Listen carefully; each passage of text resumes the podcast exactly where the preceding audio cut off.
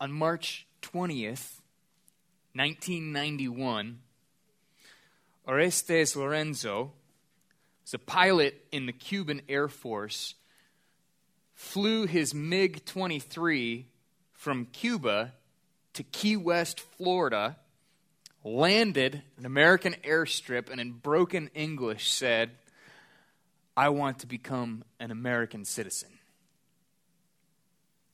He spent the next year trying to get the Cuban government to allow his wife and two sons to join him. The United States had granted him political asylum almost immediately because he was Cuban, and they issued a visa for his wife. And Cuban officials called his wife in and said, Your husband flew one of our planes to America, and you are never leaving this country. You will never see him again. So when his efforts failed to gain her access to the country, Orestes had someone go through Mexico and smuggle a letter to his wife, Maria. And in that letter, he gave her instructions to drive her car with their 11 year old son and their 6 year old son to a well known bridge that was on a highway that ran along the coast of Cuba. Told them when and where to be there. And he flew a 1961, so this is 1990, it's a 30 year old airplane. He flew a 1961 twin engine Cessna, landed on the highway at 5:41 p.m. So this, this is rush hour traffic. Landed on the highway and picked them up. He had not seen his family in 21 months. His boys, they had been about four years old and about seven years old when he left. So when he saw them again after almost two years, they just wanted to touch him and embrace their dad because they had missed him so much. But he immediately put them in the plane, and with tears in his eyes, they flew back to Florida. I read this story in a book that my grandma gave me years ago. And as I was wanting to have the details for this message, I looked it up and found a New York Times article that describes this in great detail and interviews with him almost immediately after he'd done this rec- rescue operation. You still watch them on YouTube. This happened, he is about 51, 52 years old. The little boys that were seven years old and four years old when he left, and just a little bit older than that when he came back, they're my age. He's still alive. This, this happened recently. And it's a story that's so inspiring because it's so unbelievable that he had the guts to fly this Cessna. He said he flew basically at wave level so that the Cubans wouldn't detect him coming. By the time he knew he, he was there, it was too late to do anything about it. They couldn't stop him.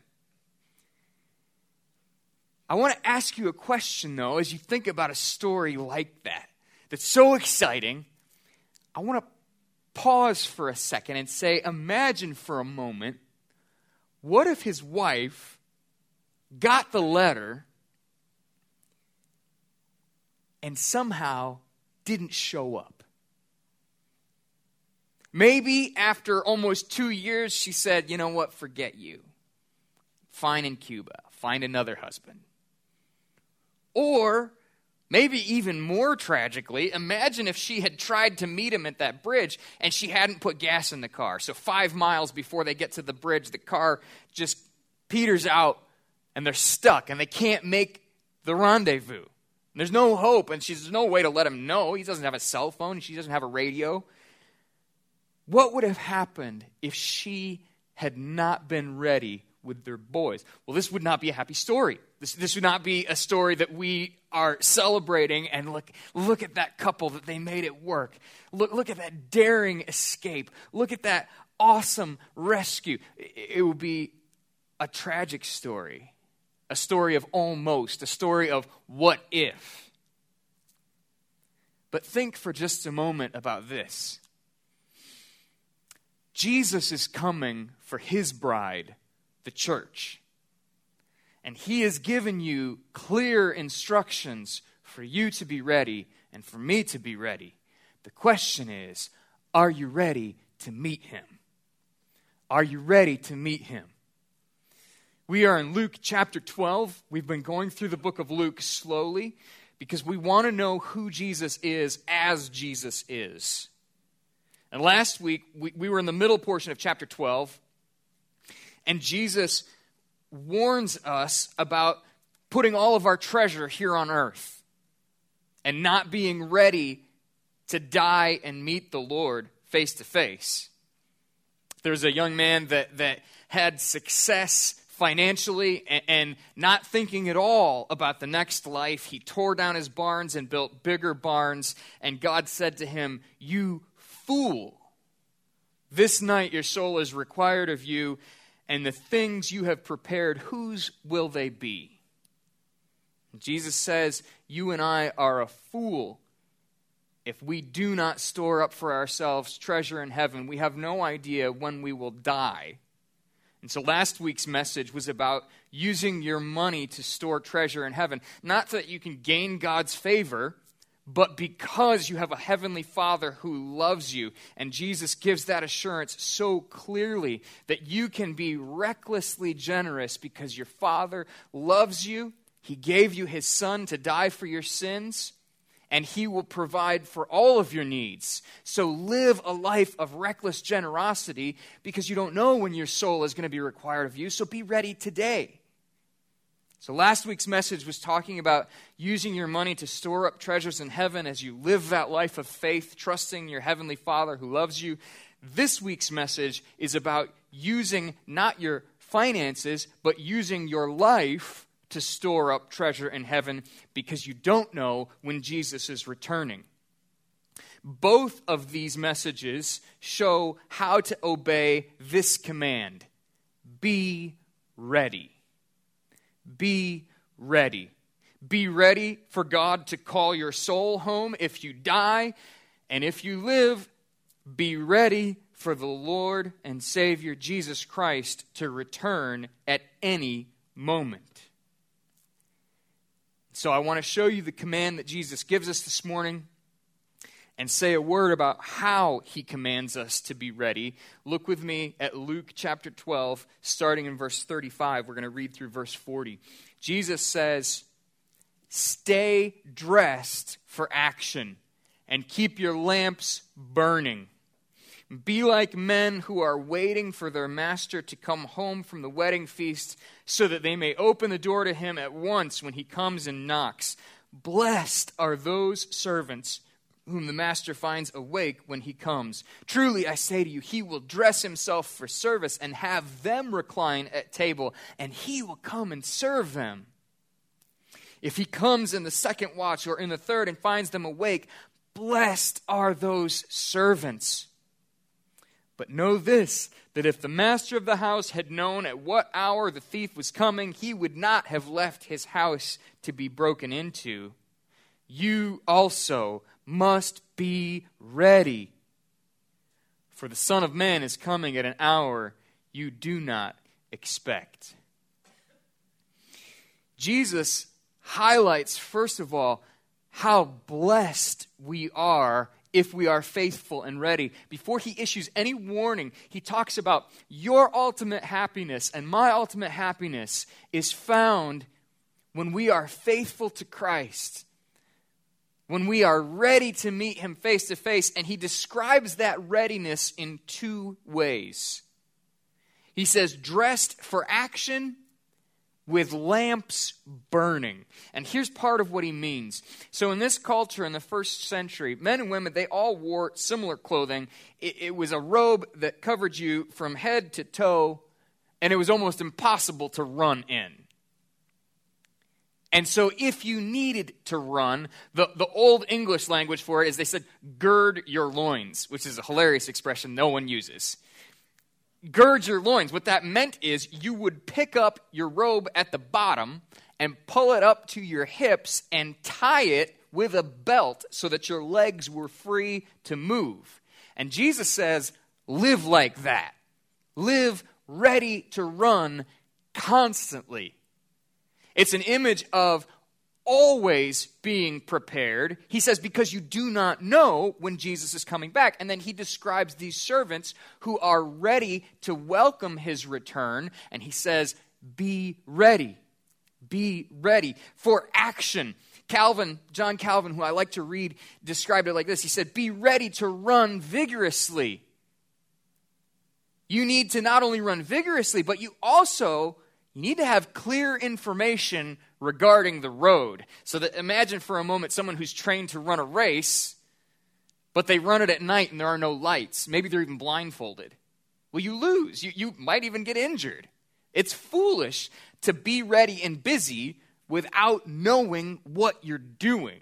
And so Jesus says, be ready for action, stay in a state of busyness, but have your lamps burning.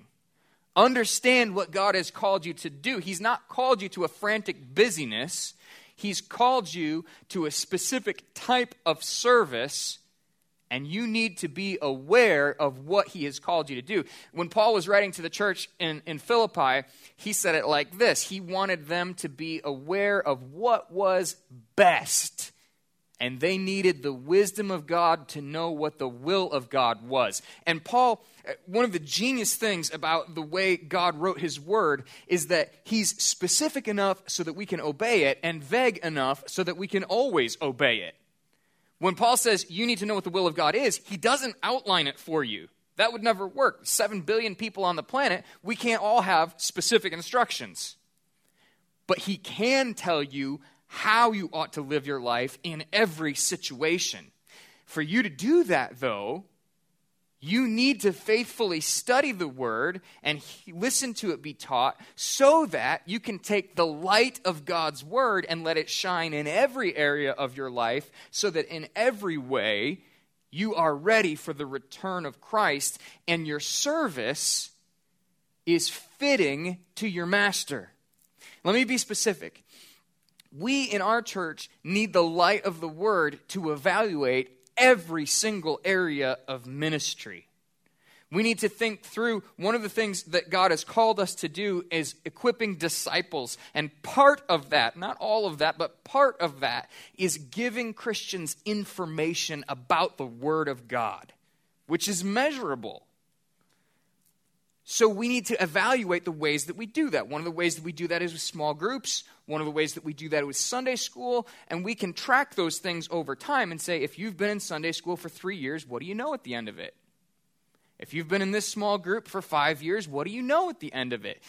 If you don't know any more about His Word, then we are busy and staying dressed for action, but the lights have gone out. It's not effective. It's not actually working, and that's a problem. So Jesus calls us to leave our lamps burning, to assess our actions and our activities. And so that's one area, that's discipleship and Christian education. Another area would be in service to our community. So as we think through the different ways that we serve the community, the question is is the community being served? How effective are we? And leaving the lights on, we would be willing to say, this is working well, this is not. Being willing to change things based on if Jesus came back at this moment, would we be pleased to do this now? Knowing full well that we have no idea when he comes, would we be ready at any given moment? I think everybody hopes that Jesus would come at 11:45 on a Sunday morning. It'd be great, right? I was in church. I was preaching. You were sitting. It's awesome. Jesus would be so happy. But what if he comes at 2 o'clock on a Tuesday? Are you ready on a Tuesday afternoon? Are you thinking through what you do on a daily basis so that you are ready moment by moment with the lights on, recognizing everything you do can be an act of worship? He has given you different gifts than He has given me, but not everything you do is an act of worship. So, how are you doing? Are you evaluating and assessing your life? How are we doing as a church? How are you doing as an individual? Jesus is coming. He's commanded us to be ready.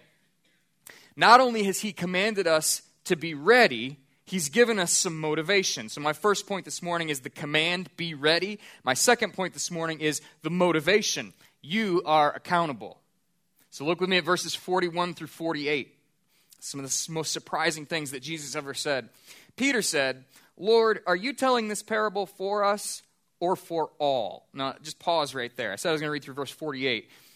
So often, when Jesus is asked a question, he does not answer the question he was asked directly because he is a genius. This is a great way to say, okay, is there a group of people that don't need to worry? And Jesus says that is entirely the wrong question to ask. The question you should be asking is the one he answers. And look at his answer. He says, Who then is the faithful and wise manager whom his master will set over his household to give them their portion of food at the proper time. Blessed is that servant whom his master will find so doing when he comes. Truly, I say to you, he will set him over all his possessions. Jesus says, Don't worry about if some people need to do this and other people don't. Try to figure out how you can be the guy who's blessed. Don't say, Is this teaching for everyone? Figure out how you can be the one who's blessed. Figure out how you can be the faithful servant. Jesus is not inventing two different classes of people here people who are responsible to serve and people who don't have to worry about it.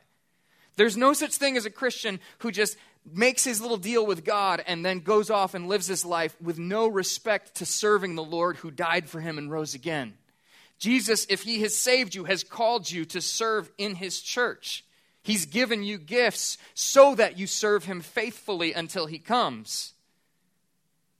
And you are accountable for that motivation. Again, this is the third time in the text Jesus says, You are blessed if your master finds you faithful. Don't lose sight of the joy that's in this passage. You will be happy. You will be thrilled as you are faithful in service.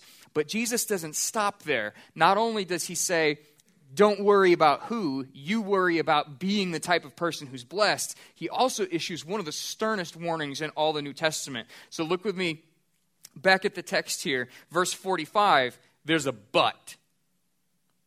He says, But if that servant says to himself, My master is delayed in coming, and begins to beat the male and female servants and to eat and to drink and get drunk, the master of that servant will come on a day when he does not expect him, and at an hour he does not know, and will cut him in pieces and put him with the unfaithful.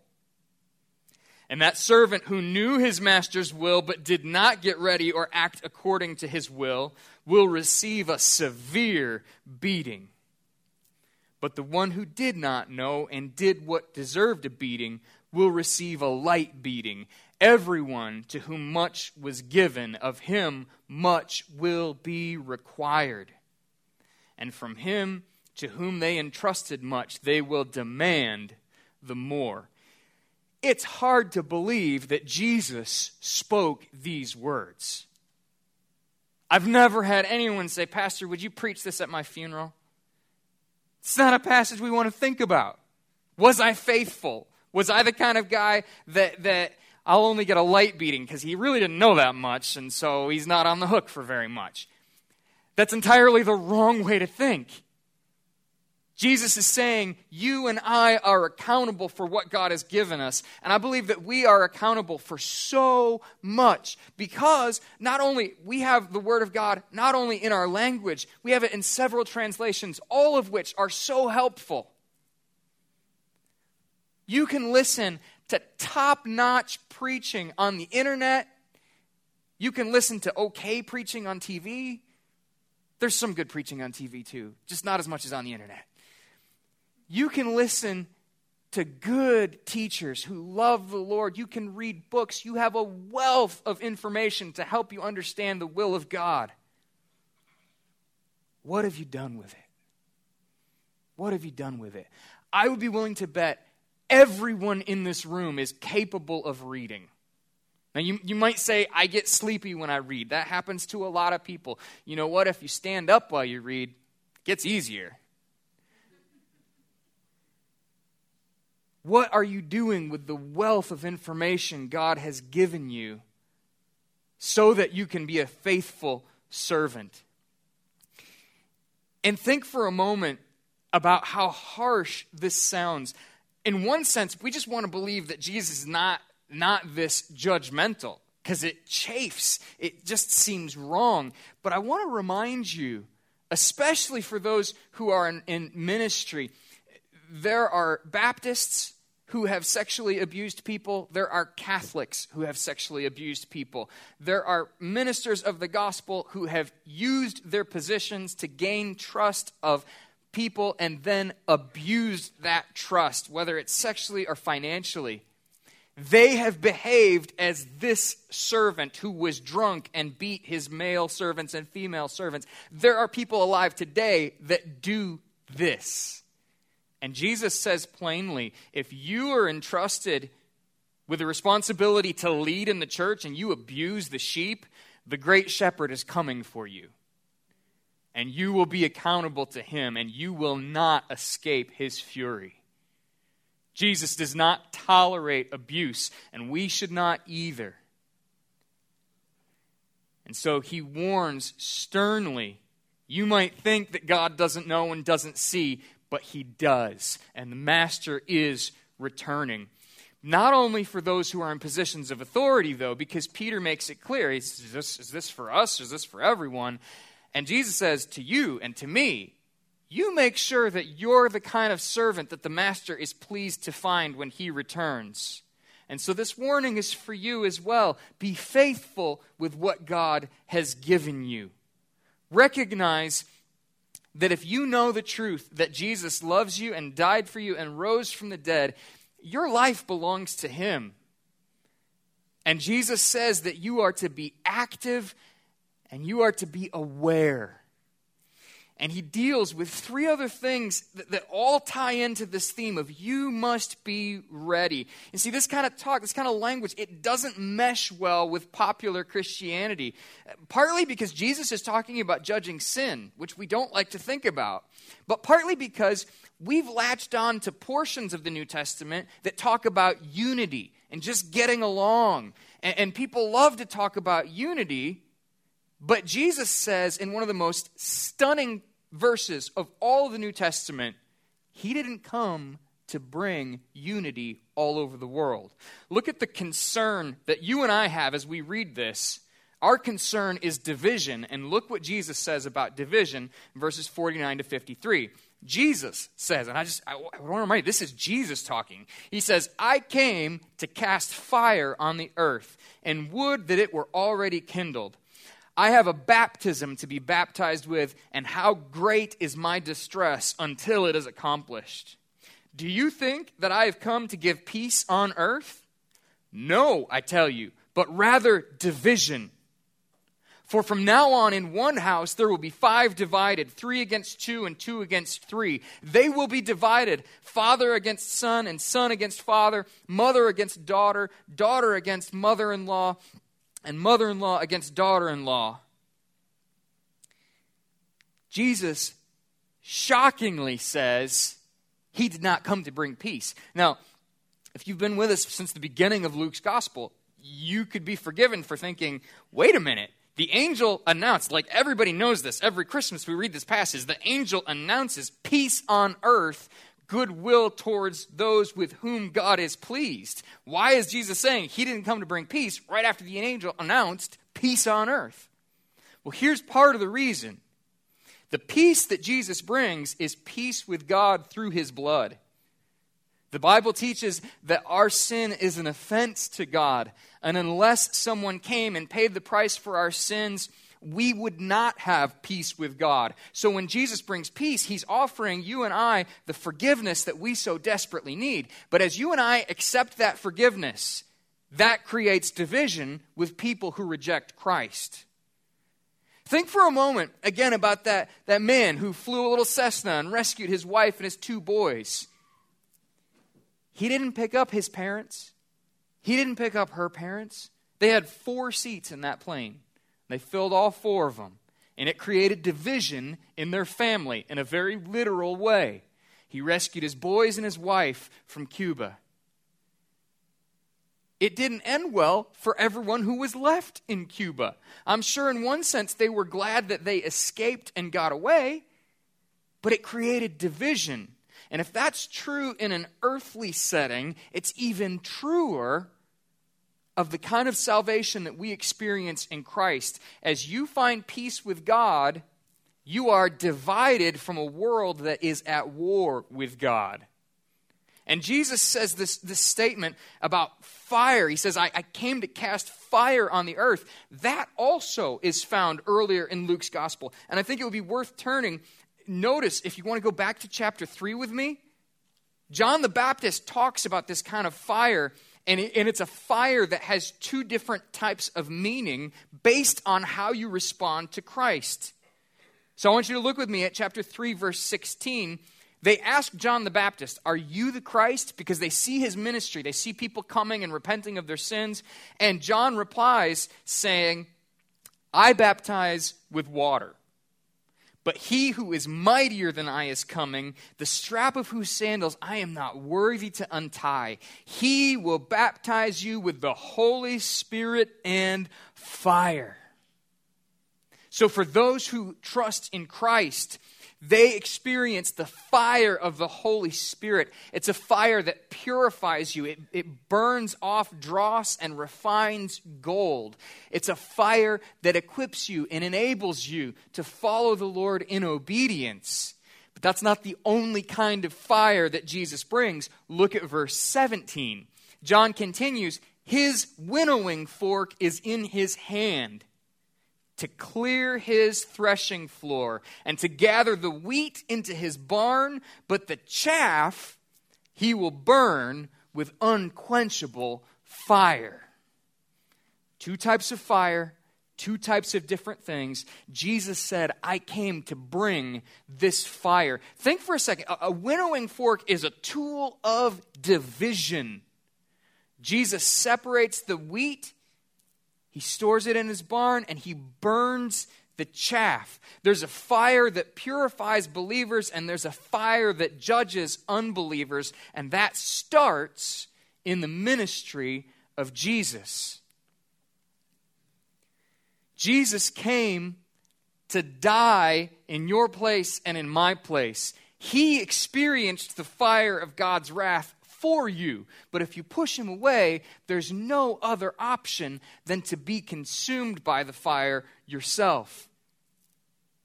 And that will always cause division. It's like Jesus is rescuing people out of a burning building. If you choose to stay in the building, you are divided from the people that he has rescued and you are destroyed. So Jesus says, Be ready. Be ready recognize that division is part of what happens because of what he's done. You see it in the book of Acts. You see it all through the New Testament as believers respond to the gospel in faith. And very often they are persecuted. And in Acts chapter 8, it describes how the fire of persecution purified the church and the church spread the gospel. And ultimately, we're going to see throughout the Gospel of Luke, Jesus predicts the destruction of Jerusalem, and the fire that fell on Jerusalem came because that generation rejected Christ Jesus. And it's a down payment of what's going to happen at the end of time when Christ returns. And the division that happens then is a division of absolute eternal separation. You're either with God for all of eternity, experiencing the blessings, or you are separated from God for all of eternity, experiencing his wrath. And so he urges, in light of this division, that we be ready. And here's the problem that you and I have as we think about things like this we have a problem of indifference. Look at verses 54 through 56. He said to the crowds, when you see a cloud rising in the west, you say at once, A shower is coming, and so it happens. And when you see the south wind blowing, you say, There will be scorching heat, and it happens. You hypocrites! You know how to interpret the appearance of the earth and sky, But why do you not know how to interpret the present time? 2,000 years after this is written, we still interpret weather. Really, just for our own comfort. I like to know is it going to be 80 degrees so I can wear shorts? Or is it going to be 60 degrees so I can wear pants? And all I care about is just being comfortable. And maybe if I'm planning a picnic, I want to know if it's going to rain, and I might look at the 10 day forecast. Eh, we're planning Summerfest, and we'd like to know if it's going to rain. We care about the weather. And I think if we're honest, everybody probably looks at it daily. That's almost universal. It's on the news, it's on your phone, it's on the radio. We all care about the weather because we care about our daily comfort.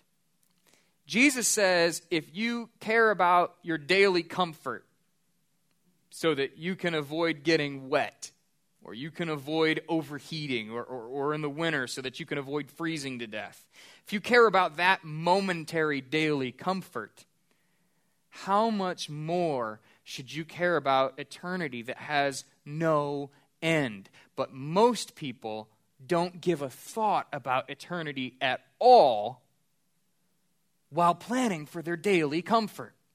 He says, if that's you, you're a hypocrite. If you care about planning daily for your comfort, but you don't care about all of eternity, why don't you interpret your times right now? Why don't you think about when is Jesus returning? When am I going to die? We don't know either one of those things. And yet, so often we live our lives as if we have years and years, like the fool that Jesus condemned. We don't give a thought to the fact that we may stand before God today.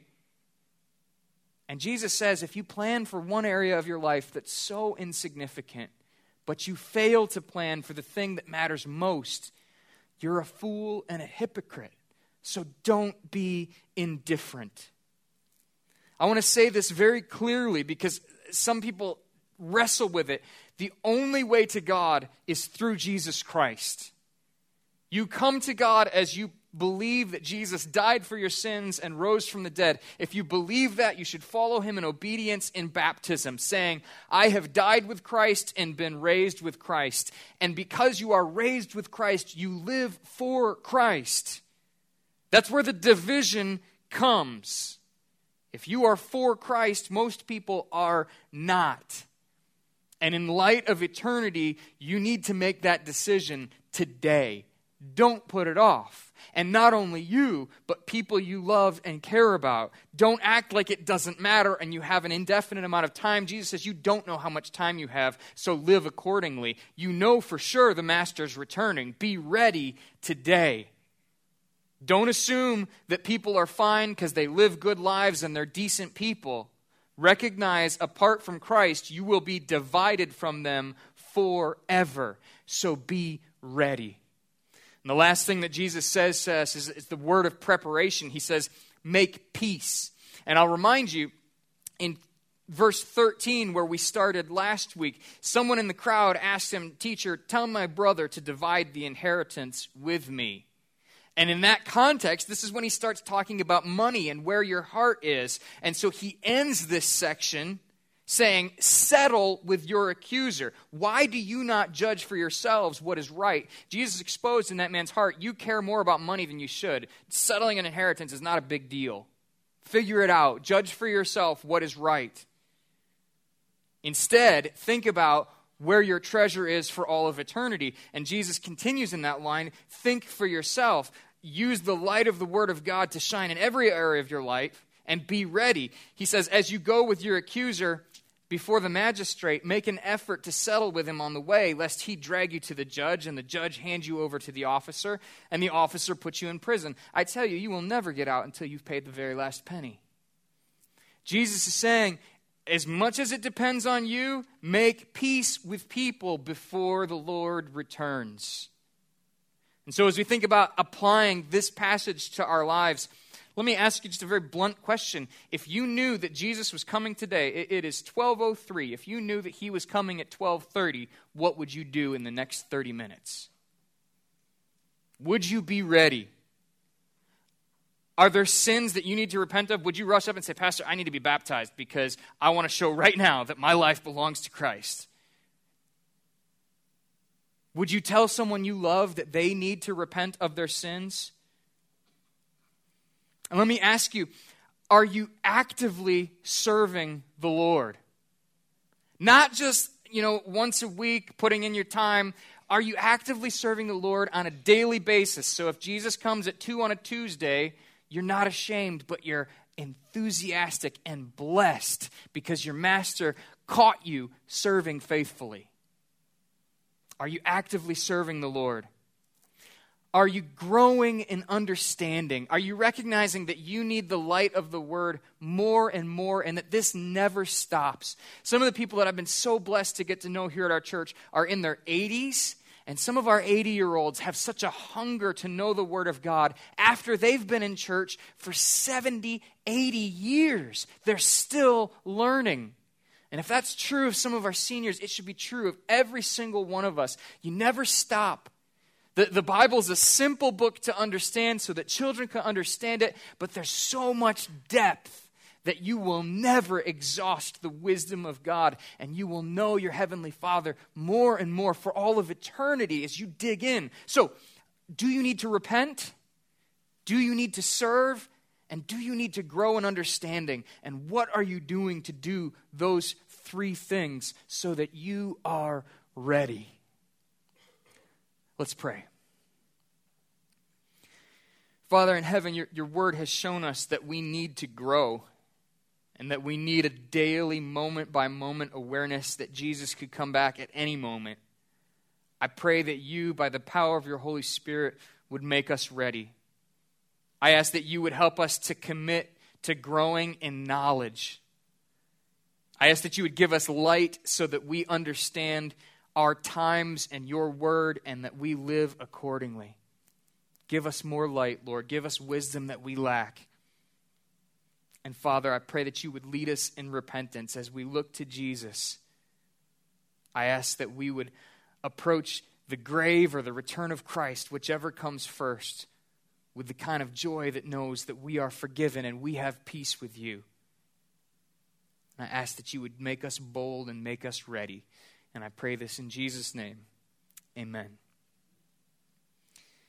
As we prepare to leave this morning, the last thing that we're going to do together as a church today is take communion.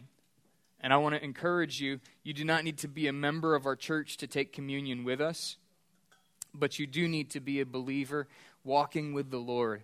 And I want to give you a few moments. I, I've taken the Word of God and encouraged you to examine your heart and examine your life. And if you need to repent of sin, repent of sin before you come remember the body and blood of the Lord. But remember, this is where our hope is. This is what gives us the confidence to live for Christ and to serve Christ. And so, as we remember the body and blood of the Lord in obedience to what Jesus taught us to do, let's take a moment and examine ourselves, confess our sins, and then obey the Lord as we remember his body and blood. Why don't you pray for a moment, and then I'll lead us in prayer together.